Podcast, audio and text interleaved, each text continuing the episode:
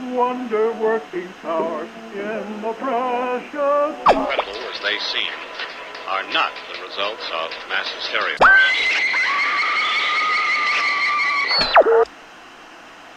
You may wish to adjust the dial. You are currently tuned into the wrong station.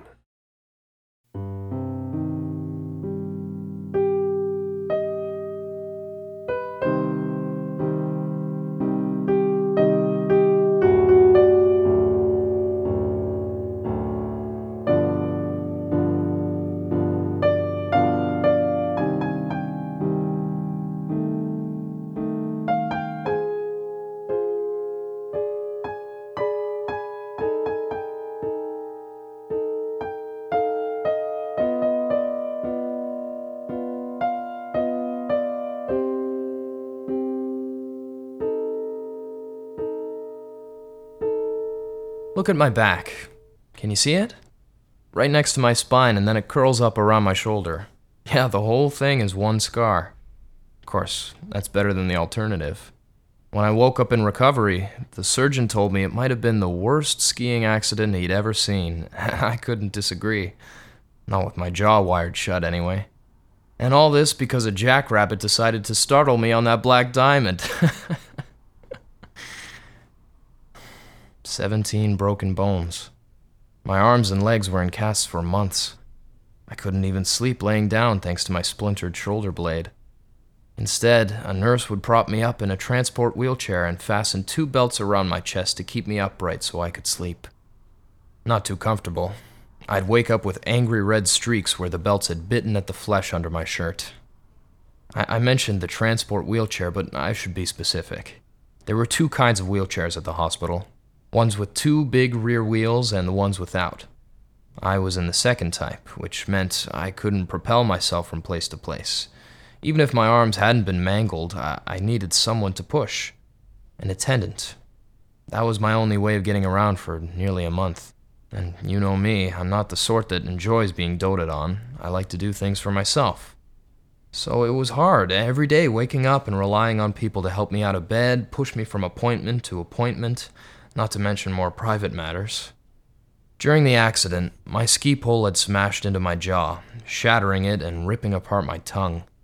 That first week, the doctors had to keep reminding me not to speak. The painkillers were so heavy duty, I-, I couldn't feel my mouth filling with blood every time I tried to speak. Instead, they told me if I wanted anything from the nurses, or if I had a question, I had to write it down in marker on a little whiteboard that I kept in a little wire basket attached to my chair. All things considered, that might have been the hardest part. I'm a bit of a talker, and writing with two broken arms is even worse than it sounds. But I got used to it. It's amazing what you can accomplish when you have real support. The staff went out of their way to break up the crushing monotony that settled over patients like so much dust. There were book clubs, movie nights. I even derived some vicarious joy watching others eat ice cream sundaes on Friday. Best of all was the therapy dog program. Dogs were never my favorite, but there was a brown lab who came by my room every day for the first two weeks. Never met a sweeter animal. Unfortunately, the program ended abruptly about halfway into my stay. Something about a missing dog. But still, I, I never thought a hospital could be so pleasant. It began to feel like a home, and besides the healing, visits from friends, and watching some of the trashiest daytime TV you can imagine, it was a pretty uneventful winter for me. Except for that one night, of course. No, no, no, I, I don't, I don't mind. Really. Uh, just give me a moment. I'd gotten used to sleeping upright by then. That's probably why I didn't hear when someone unlocked the door to my room in the middle of the night.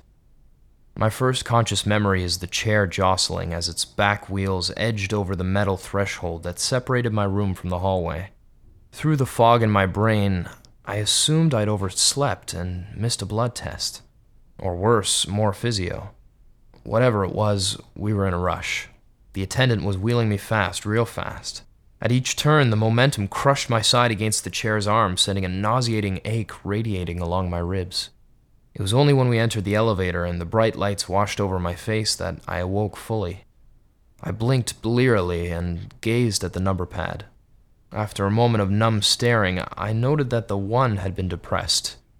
My blood tests were done on the third floor. My physio was on the second. I never went to the first floor, uh, unless it was to see my family. Where was I going, and who was pushing me? The elevator's semi reflective, brushed aluminum doors offered no hints. Just smeared colors splashed with light, a reflection so distorted I couldn't even recognize myself. I reached for my whiteboard, but just as I did, the doors dinged open. The first floor was dark. The gift shop was shuttered. Far away toward the back, I could just make out the cafeteria's rotating sign advertising hot coffee. It was the only source of light. A lonely figure stood beneath it, probably a doctor refueling for an overnight shift. I had only a few moments to take this in before the attendant took us down one of the many hallways that stretched from reception into the guts of the hospital. We wound our way through the knot of crisscrossing hallways for what seemed like minutes before reaching a locked door. A sign informed me it was for use by employees only. The attendant turned the chair so I couldn't see the keycard reader. Only later did I realize it was because the keycards have the faces of employees on them. The door opened, and the attendant pulled me through it backwards. The chair spun around. A gust of piercing February wind licked at my face. The empty parking lot stretched out in front of me, its silver white lines illuminated by three guttering streetlights. Beyond that, the shadows of treetops danced silently in the breeze. I looked up and shuddered. A moonless night sky crouched overhead. I was outside.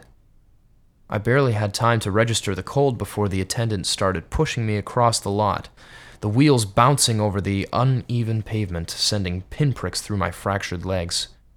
I tried to turn in my seat, but my chest was still held firm by the belts. I leaned my head back over the headrest to maybe catch a glance of the attendant, to ask them to slow down a bit, but was greeted by a sharp slash of pain down my spine. I grimaced. My back hadn't healed enough for that kind of movement. I sat quietly for a moment and watched the lines of the parking lot whiz by. So, if it wasn't a test or physio, it was probably some kind of patient transport. But then where was the bus? What the hell was going on? I reached over the armrest and fumbled in the basket for my whiteboard, carefully moving it to my lap with both hands. I had the feeling that whatever was happening was urgent, so urgent that if I dropped the whiteboard, we wouldn't go back to pick it up.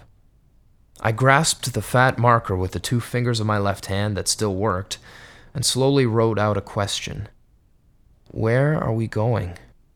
It must have taken longer than I thought because by the time I'd finished, we were nearly at the exit of the lot. I held the whiteboard out as far as I could with the message facing behind me. I waited for a response. And then. nothing. There was no way the attendant could have missed the message, but they didn't even break stride. I attempted to turn in my seat again, but a spear of pain jabbed between my vertebrae, forcing me to sit still. We were out of the parking lot now and on the sidewalk, past the invisible threshold that separates the sick from the healthy. There was still no sign of a transport bus, an ambulance, or a driver. There were no people at all. Panic scorched my brain. I was alone with this stranger, completely alone. My breath came in short, wispy gasps as my lungs fought to suck air through the wire. No one was coming for me because no one could know where I'd gone. I would have to make my way out of this, whatever this was, alone. Closing my eyes, I slowed my breathing and fought down my adrenaline. I noticed then that we'd stopped moving. I opened my eyes. The sidewalk outside the hospital was on a steep incline, so steep that my sister complained that she had to gear up just to make it to the parking lot. The hill cut straight through downtown all the way toward the water. From the top of the hill, you could see most of the town. If I'd been healthy, I wouldn't have looked twice, but in my broken state, the height was dizzying. Suddenly, all my questions about who the attendant was, what was happening, all of it vanished from my mind, and I became deeply aware of the hands, just the hands, holding the wheelchair handles. Through the metal frame, I could feel them grasping the molded plastic grips. Strong hands, I felt. I hoped. It seemed the attendant had been waiting for me to stop struggling so I could fully take in the scene. Relief washed over me. Perhaps they were reconsidering. Maybe they would take me back to my room. The decision could still be unmade. But then, slowly, I felt the wheels inch forward. Then another pause before they inched forward again. A terrified groan escaped between my teeth as the attendant let the handle slip slowly through their fingers, intentionally. Frantically, I erased the whiteboard, smearing black ink all over my cast, and wrote a single word Don't. Shaking, I, I held it up for the attendant to see, but millimeter by millimeter, the wheelchair kept slipping forward. Miles below, I could see the downtown traffic lights flick from green to yellow to red. Numbly, I imagined how fast I'd be going by the time I reached them. I held up the whiteboard again, waving it back and forth. Please, I slurred, and my voice cracked. It was the first word I'd said in weeks, unintelligible behind the wire. I tasted blood. For a moment, the wheels continued to slip, but then the hands jolted back, yanking the wheelchair toward the attendant like a yo yo. Again, the fingers were wrapped strongly around the handles. We began our descent as if nothing had happened. I could have cried. Instead, the questions came rushing back. As we passed darkened house after darkened house, I wrote them on the whiteboard. Who are you? Why are you doing this? Do you want a ransom? All were met with palpable silence, like stones thrown into a bottomless pit. The busy downtown neared, and my hopes lifted at the thought of a quick rescue. But instead, we turned onto an unlit side street. The sounds of traffic, of life, died away as we walked into the darkness. Fear settled over me. The street we'd entered wasn't just dark, it was pitch black, untouched by streetlights. The stars were cloaked by clouds, and it was too late for any home to have their lights on. I squinted, trying to make out where we were going, but the world ahead was a void. And then I felt the wheelchair pick up speed. The attendant began to jog, and then run, and then sprint through the black night. The slap, slap, slap of their feet on the pavement mirrored the rapid thud of my heart, so loud I thought someone would hear it. We careened down the pitch black street, the attendant weaving us back and forth seemingly at random. The wheels shook and fishtailed as they tried and failed to keep up with our pace. Suddenly, a jolt of pain stabbed through my arm as my hand clipped an unseen parked car. I pulled both arms into my lap. Despite the blood pulsing from my knuckles, I found myself praying the collision had been intentional, that my attendant actually could see what was ahead. I was airborne before I finished the thought. A pothole had swallowed the front left wheel, flinging me through the night air. A half second later, the chair and I crashed back to earth sideways and skidded along the street. From the corner of my eye, I watched sparks sputter inches from my face where the metal met the pavement. After what felt like minutes, the chair halted. Pain blossomed from every limb, but somehow it felt as if nothing was broken. I tried to pull myself free to use the darkness to escape, but the straps held tight. There were footsteps, and then the attendant righted the chair. They were crouched right in front of me, mere feet away. Their hands danced across my chest and neck, tugging at the straps. They were panting, almost wheezing so aggressively that it felt like an act of violence. I leaned forward as far as I could and strained my eyes, but the night was absolute. The attendant put my legs back in the footrests, and seconds later I felt those hands grip the handles once again. I had learned nothing. Or had I? A comforting thought dangled, and I snatched at it. The attendant may have caused the crash, but hadn't they also picked me up and made sure I was safe? They hadn't actually hurt me yet except by accident. Maybe this was just a joyride by someone too foolish to know how dangerous their actions were. We reached the end of the street and turned once again toward the water. This avenue was just as empty of people as the last, but at least it had light. I grabbed the whiteboard. It had a long crack through the middle. I thought for a moment, taking the time to craft my statement, weighing my words carefully before eventually scribbling, Thank you for helping me. I raised it above my head, the attendant made no response, but did I sense a softening in their stride? The street may have had light, but that's about all you could say for it. This was a bad part of town. It seemed like every third house was abandoned or dilapidated to the point of being uninhabitable. Ahead, I could see one of the homes had been burned to the ground. Our pace quickened. The hands on the wheelchair started to shake. Was it fear? Fear of something they'd done, maybe? Perhaps they felt remorse. Or it could be fear of something that had happened to them. We turned onto the overgrown walkway of the torched house. The attendant piloted me past the charred remains of floorboards and bubbled linoleum. Overhead, the sky was crisscrossed by the blackened skeleton of the second floor. On the far end of the house, a staircase hung in the air, leading no place. The wheelchair swerved toward the kitchen, the only room with recognizable appliances, and stopped in front of the ash covered stove. It was an old electric model with those curly elements. The glass door was entirely blackened with soot. A sharp pain rippled down my back as the attendant kicked the seat of the wheelchair. I winced and began writing a question on the whiteboard. The attendant kicked again, harder this time. I held up the whiteboard. What do you want? Another kick. I gasped. This one was hard enough to knock the chair forward. My arm rested on the oven door. The kicking stopped. I looked at the stove and my arm in its ink smudged cast. I placed my hand on the stove top. The attendant kicked again, lighter this time. I placed it back on the oven door. No kick. The attendant wanted me to open the oven. I stared at the door, and I don't know why, but suddenly all sense of reason, all my theories about who the attendant was and what they wanted, fled my mind. Pure animal terror thrilled down my spine. I was more scared of what was in that oven than whatever that son of a bitch was going to do to me. I took my hand off the stove. Fuck you, I thought. The attendant kicked me again, and again, and again, over and over, tears squeezed from my eyes as I gasped and wheezed through the pain. Finally, I couldn't take it anymore. I put my hand back on the oven door. The kicking stopped immediately, but my back was in agony. I braced myself and pulled open the door. I was greeted by the gamey stench of meat. An animal lay across the oven grate, burned to death. Its flesh showed in patches where the fur had turned to ash and fallen away. The skin was so taut and leathery, I wondered if it had any moisture left at all. Fear forgotten, I looked closer. It was a dog, burned almost entirely beyond recognition.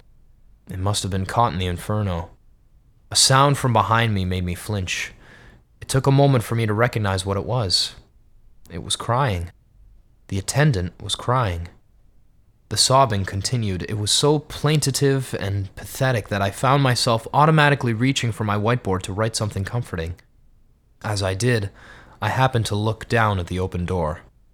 I saw the scratches on the inside. I saw the grill marks crisscrossing the dog's side. I saw that of everything in the house, the one thing that still worked was the oven's digital display, which was flashing meal done, meal done, meal done and I realized the attendant wasn't crying. They were laughing. A sick, impossible laugh with no pattern in its rhythm or pitch or melody. It echoed in the destroyed kitchen, reverberating off walls that were no longer there. I had fooled myself into empathizing. Betrayed, scooped out, and discarded, I was so dulled to the world that it took some time before I noticed a dog harness carelessly tossed next to the oven. The tag stitched into the fabric read, Therapy dog. Bile rose in my throat. I choked it back. Vomiting was impossible with my jaw wired shut. I closed my eyes and the nightmare around me disappeared. Suddenly, I felt so very exhausted. Eventually, the laughter stopped, and the chair was pulled and turned away from the stove. My eyes creaked open. Almost automatically, I reached for my whiteboard again and wrote out the question that had been gnawing at my brain since we left the hospital. Why did you take me? A pointless gesture. After all, what answer could possibly satisfy me? It was almost a relief when the attendant, instead of answering, knocked the whiteboard out of my hands, cracking it into pieces on the scorched floor where it lay indistinguishable from the shattered glass and ceramics of the former residence. The attendant pulled the dead dog from the oven and placed it on my lap.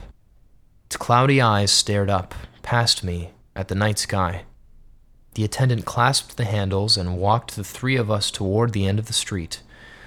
The night wind blew up from the water, shaking the bare branches that stood saluting as we walked past. I was cold. cold everywhere except where my casts protected me and where the dead dog lay across my thighs. We entered a park, gray piles of ice lined a recently plowed walkway. Not a soul stirred for what felt like miles around. The attendant had had their fun, and now the story was coming to a close. I wondered where they would find my body, what my sister would do. At that thought, something snapped inside me.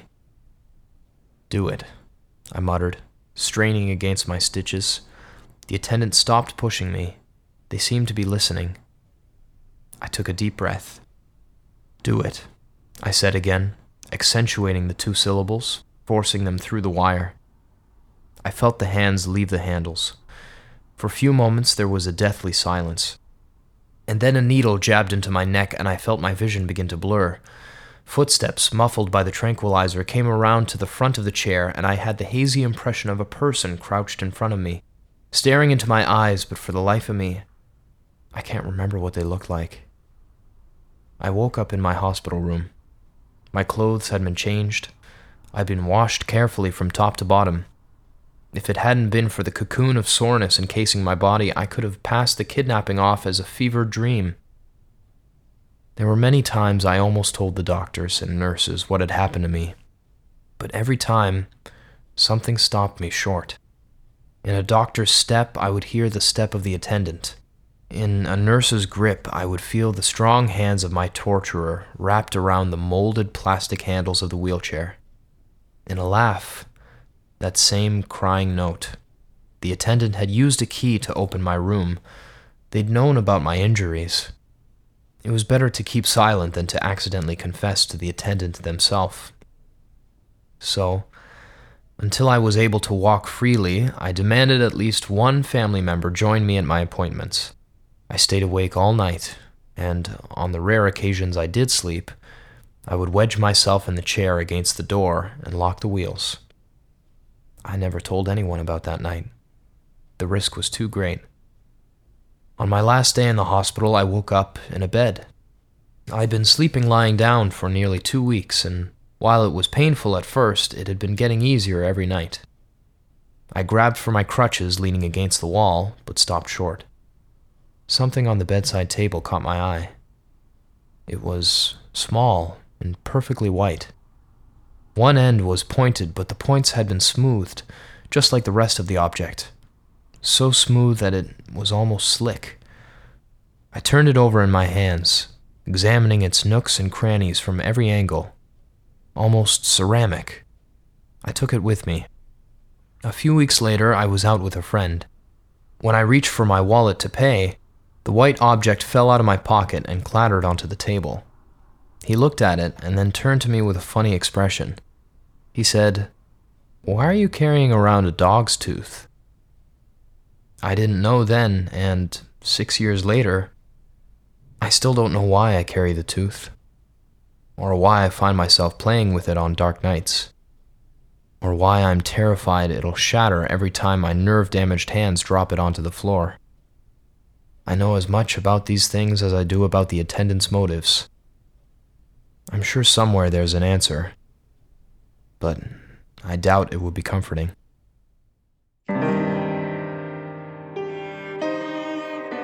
The Wrong Station is made possible by the generous support of our listeners on Patreon. Consider visiting today at patreon.com slash the wrong station. This week's episode, The Attendant, was written by Jacob Duarte Spiel and performed by Hugh Ritchie.